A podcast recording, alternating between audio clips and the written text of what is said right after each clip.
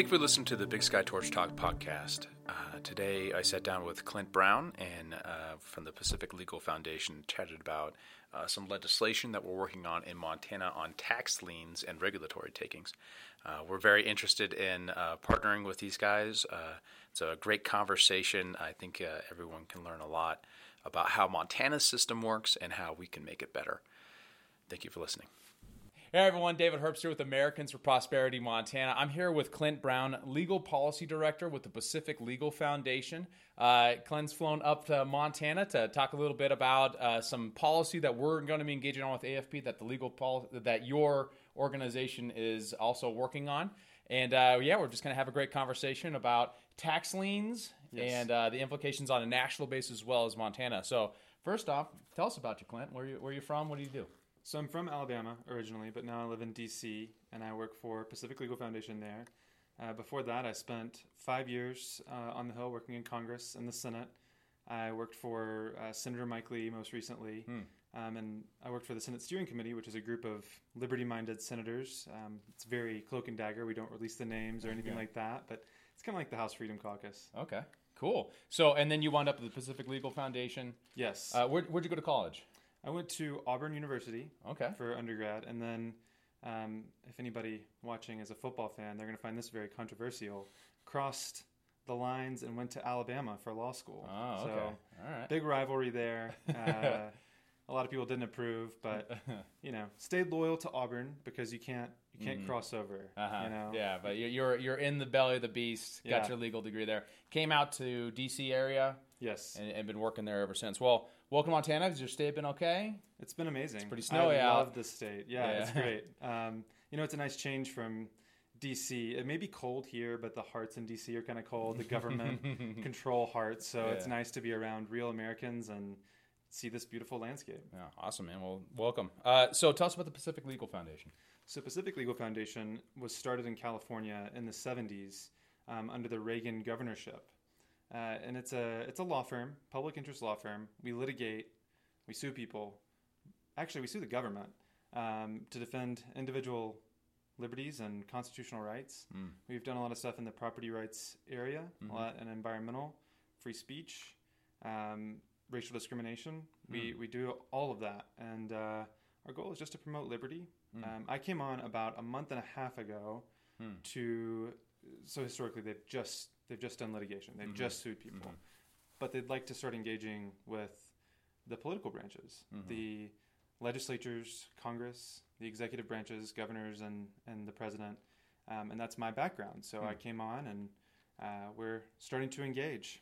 Awesome. So, uh, tell us about what you're in Montana to engage on. So, the Pacific Legal Foundation starting up a new legislative agenda, uh, trying to like, where does that legislative agenda come from, and then what are you doing in Montana? Right. So, an issue that we've been focused on for quite some time, and we probably have, I would say, we have the national expertise on this issue, um, is tax liens and tax mm. forfeiture. Mm. A lot of people have heard of civil asset forfeiture which has been really big in the news lately. There was mm-hmm. a Supreme Court decision earlier this week on that. Mm-hmm. But most people aren't aware of tax forfeiture.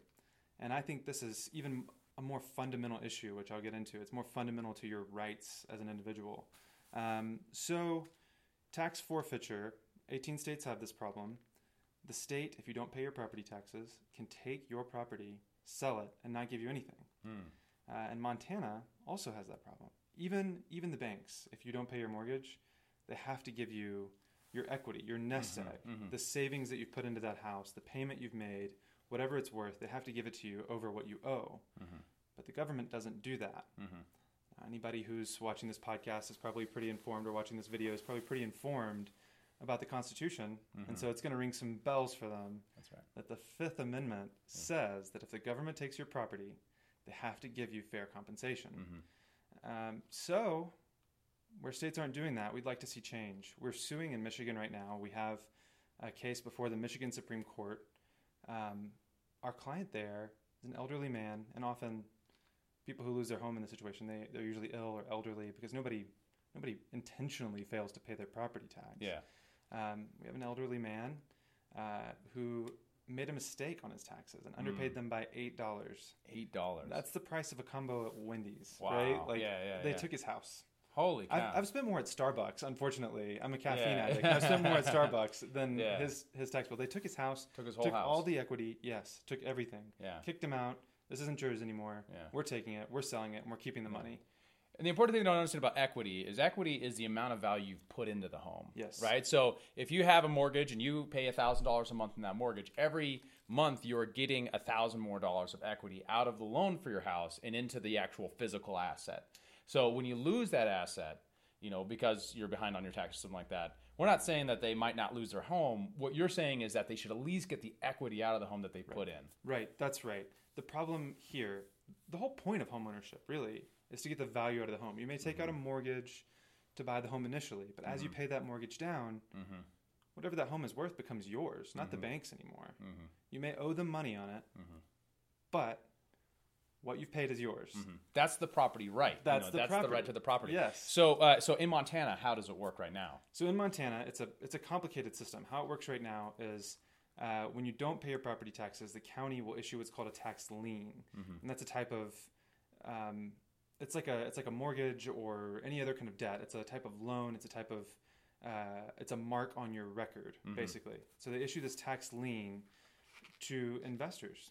An investor will pay. Let's say you owe Like private investors, yeah, regular private people. investor. Yeah. Let's say that um, you make a mistake on your property taxes and you owe two thousand dollars, just for Mm-hmm. a round number, uh, and the county sends you notice. You maybe don't get the notice, or you don't understand. You don't pay it back. Um, they will sell that debt to an investor as a lien Mm-hmm. type of loan. The investor pays the county two thousand dollars, Mm-hmm. and then you owe the investor now, not the county. Mm-hmm. The investor has a right to your property issued by the county, not Mm-hmm. issued by you. Uh, so two thousand dollars plus penalties, plus interest. So Mm-hmm. The investor is making out pretty well Yeah. here. So 10% say interest. say you owe two thousand bucks, Mm-hmm. right, in, in back taxes. Uh, they will then that that that tax lien purchaser will purchase the tax lien. You now owe them two thousand dollars plus uh, a percentage, a ten Yes. percent return or something like that, Yes. uh, an interest rate. ten percent per year. and then a two two percent surcharge that goes back to the county for administrating it, right. and then and that and that's their profit out of it. And if you don't pay it off within three years, right? Right. So from that point forward, you have three years to pay the investor. Mm-hmm. And most people see that they made a mistake and they pay the investor, and they're paying more now. Yeah.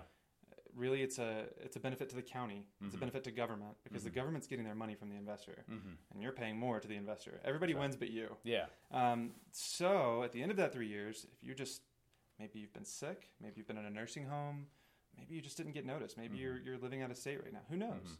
Uh, you didn't pay it. The investor gets your house. Maybe your house is you know the average home home value is like one hundred and thirty thousand dollars. Maybe your house is worth that. Yeah. Over two thousand dollars, you lose a hundred and thirty thousand dollar house Wow. and you're homeless Yeah. Mm-hmm. and you're often left with significant debt because you've you know a lot of people figure it out and they hire lawyers and take on debt to try to to try to fight it and they Mm-hmm. just don't succeed um, so it's not a fair system it's not a constitutional system it's morally wrong um, so we'd like to see that changed Hmm. Yeah. So, uh, what, what's interesting about that is that if the if the tax lien person gets the house, there's there's no equity that goes back. So they should get. So what we're saying is they should get the house, but that equity that that the person's come out of it, that should go back to the taxpayer. right yes Yeah, yeah. yes so whatever you've paid into that house you should get out of it um, if the house is worth more than your tax debt that's what should go back to you. So like let's say it's a mortgage. If you owe money on a mortgage let's say you owe $10000 on your mortgage your house is worth a hundred thousand. Mm-hmm. they sell it the bank takes 10 you get 90 mm-hmm. that's how this works mm-hmm. Not for government Yeah. for government you get zero Yeah, the government only gets the amount that they get plus the surcharge percentage. Yeah. and then the tax lien, the private entity, gets the whole house and all the equity out of the house. given to them by your local government Yeah. yes So it was interesting to me. Uh, we sat down. We said, I, I asked you, how would you describe the current process for deciding who gets the house at the end? yes And you told me essentially, well, there really isn't one. Each county, you know, can kind of do it differently. Yes. It's kind of up to the discretion of the county. Uh, so Senate Bill 253 uh, will change it so that the property owner gets that equity out of the house, and then it also changes the process of deciding who gets the house at the end. Correct? Correct. That's does that exactly work? right. So Senate Bill 253 would create a two-step process Mm-hmm. for this. So we talked about the tax lien and we Mm-hmm. talked about selling the property. There's already two steps, but it would make them more obvious. Mm. The first step is an auction for that tax lien. So the county would auction off the right to buy the debt. Mm. So let's say you owe two thousand dollars. A few investors come in, they bid that two thousand dollars. How they win that auction is by offering you, the property owner, the lowest interest rate. Mm-hmm. So that over the course of the three years that you have to pay this back, you're paying the lowest amount. Mm-hmm. Obviously, they're not going to bid lower than they can afford at a Mhm. profitable rate. They'll go find other investments. Mm-hmm. So it's a system that incentivizes them to drive down the cost, but also still incentivizes them to set their own number. There's Mhm. few investments out there where you can set your own interest rate, right? That's if I went to the bank Yeah. and I said I want an interest rate of six percent, Yeah. they would laugh at me and kick me out. Yeah. Probably And it- call security. And it's guaranteed by the force of government. It's That's the thing. It's, it's more like a bond or something like that than it is like a treasury bond or, th- or something like that or a state bond rather than a stock investment, right? That's absolutely. So, so there's a good reason why this should be relatively low interest rates, but we're sitting right now at a government dictated 10%. Right. So what this would actually turn that interest rate into a market rate where the market would, fluctuate based upon supply and demand of, of these kinds of investments. That's right. Instead of the government dictating, this investor will get a windfall. Mm-hmm. The government is saying this investor will get a market rate, Mm-hmm. That's which right. seems fair. Yeah. Uh, so from that point, you still have three years as a property owner to pay your Mhm. debt back at a lower interest rate. Mhm.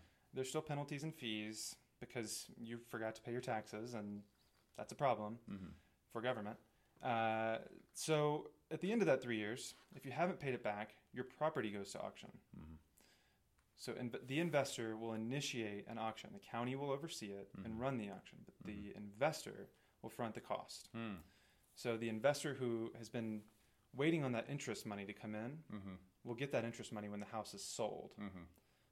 They can also bid on the property. A group of investors will come in to bid on the property. Mm-hmm. Of course, they're not going to bid more than the property's worth, Yeah. but the law sets up a, a minimum opening bid Yeah. to ensure that first the investor gets repaid, Mm-hmm. and second, the property owner gets the value out of the home. Mm-hmm. So it sets up a minimum opening bid process. Investors will come in, try to get a house that they wouldn't be able to get on the market, get at a Mhm. better price, Mm-hmm. um, and then the property owner walks away with the value of their home. Mm-hmm. So they're not left with nothing. They're Mhm. not left totally homeless and desolate. Mm-hmm. Uh, so it seems like a better system. It's more transparent. And by the way, the property owner can come in and bid on the property too. Mm-hmm. So if, if they realize their mistake, or maybe maybe it's an elderly person, they have some family members who are willing to come in and keep the family home, Mm-hmm. they can come in and bid on the property, Makes it far more likely. and it also can Yeah, drive yeah. the price up too Yeah, if they're bidding, Exactly. and ensure that they get value out of it. That's So- right. And it, what's interesting to me is that the current process seems like a very much of a dark box that could be very particular in each county. But this would make it much more transparent, much more accountable to both the taxpayers as well as to the person who just is losing their home right now. Right. And so what we'd want to make sure is that the and, and it seems like last part is that it doesn't seem like it it makes it nearly as arbitrary. Uh, Yes. and it doesn't make it nearly as um, you know subject to potential abuse like it is in Michigan. So it sets a minimum of thousand dollars. You got to be behind at least thousand dollars in taxes before they can start this process. That's right. Uh, and and that's and that seems like to me to be a, a critical component because we don't want this to happen. We don't. I mean, sometimes things like this can happen where a lot of personalities are involved and a lot of like personal vendettas might be getting involved. And we, we want to make sure is that this can only happen in the situations that you know are you know serious, like a thousand dollars behind on taxes, not some inconsequential amount like eight dollars. That's absolutely right. Yeah. Setting a minimum amount is critical because anything below thousand dollars, even even potentially thousand dollars, but certainly anything below that, is an error. Mm-hmm. Right? Property taxes are substantial, Mhm. and anything below that is really just an error. Eight dollars is a rounding error. That's a mistake. right. Someone did their math wrong. Yeah. You shouldn't take their home for doing math wrong. Yeah, I- that's, that's great. I'm not good at math. That's why I went to law school. If someone right. took my house because I'm not good at math, I would be in trouble. Yeah. yeah So, that's right. Uh, it's it's a it's better to set a minimum. And Yeah. a lot of states have that. A lot of Yeah. states who have gone through this reform have set a minimum. Mm. So in a lot of states. Uh, so what, what's what's it kind of like nationally? So Michigan obviously has some problems with this, but it, how many other states are like Montana that have this kind of process that's a little bit more of a black box and also Sure. you know could uh, less transparent? so because the process is so complicated, Mm-hmm. um, we are still figuring out exactly how many. But we think Mm. that at least 18 states have one of these laws that sets up this process and Mm. encourages abuse. Um, Mhm. and each state is different. Mhm. So they they've evolved over time. They've really uh, come out in different states, but two states have taken steps to fix this. Hmm. Uh, well, one is not a state, and I'll get to that. Uh, Florida and Yeah. the District of Columbia Uh-huh. have taken steps to fix this. Montana's law is closely the the new law, the SB 253, Mhm. is uh, closely aligned with Florida's. It's very Mm. similar, um, and I think that's just because the original law in Montana was similar to Florida's original law. Mhm. Uh, so it makes sense to keep a similar reform. Mm. Um, the District of Columbia, you know, we had a hearing on this yesterday, and there was some talk about what works in high population states, what works in low population states. But the District of Columbia has a smaller population than Wyoming, Mm. 750,000 residents. Mm. They only have a city council. They don't have a legislative body that figures these things out. Yet they were still able to do the reform Hmm. and fix this. Um, and it was big news. It was it was national news when they did it. Yeah. So it's a big issue. It's something that scares people, and so I think we're going to see a lot of states starting to reform this Yeah. because people are going to be upset when they learn about Well, this. and especially out west, property rights are just held sacred here. yes, Uh, so many people came out here as settlers originally because they wanted to own some land, Mhm. and we've inherited that culture. And so, for many of us, like this is a great solution uh, to you know a problem that you know, especially in places like Bozeman, Missoula, where property values and are so astronomical. Uh, it's hard to get into your first home. Uh, the a lot of zoning laws and stuff like that have constricted supply and made that very difficult for people. So what we, I mean, I, this seems like something that you know when people are put in that crunch, that you know they have a chance to, if the worst happens, they lose their home and all those things, they have a chance to restart. They have a chance to keep their family together, stay out of a cycle dependency, mm-hmm. and keep that nest egg going into the next home or into the next opportunity, uh, and and bootstrap themselves. That's right. It gives people the opportunity to bootstrap, them, bootstrap themselves. One thing that I, I would like to mention, um, you know, these county officials, they don't want to take anybody's house. Nobody Mhm. wants to do that. They didn't Mhm. run for office to go steal homes. That's right. Most of them are just doing their job and Mhm. trying to do a good job. Mhm. And I, you know, one thing that I've learned is that a lot of the county officials in Montana, they seek to help people in this situation. Mhm. But it shouldn't be on county officials to find resources and seek to help people to make up for a bad law. Mhm. It should be on the legislature to fix that law so the county officials can do their day job. Mhm. It's not on them to make up for this bad system. Mhm. That's that's that's an excellent point and a great point to end with. Uh, we've been talking with Clint Brown uh, with the Pacific Legal Foundation. Thank you so much for coming out to Montana. Sure. Uh, thank you so much for support of, of uh, a law changing things over here, coming all the way from DC. Man, it, it means a lot to us here. Uh, thanks for coming on uh, Montana Torch Talk and talking with us. Appreciate your time. Thanks for having me. Thanks again for listening to the Big Sky Torch Talk podcast. Uh, you can check us out at americansforprosperity.org, afpmontana.com. Uh, we are on Twitter at afpmontana, and of course, you can always check us out on Facebook. Uh, please like uh, and comment and share this podcast. Uh, it really helps to spread the word. Uh, today, I neglected to mention that we have a I volunteer uh, specifically on this issue of SB 253, uh, where you can uh, reach out to your local representatives uh, and senators and let them know your thoughts on this. And uh, you can check that out at afpmontana.com, and it should be attached to this podcast. Thank you.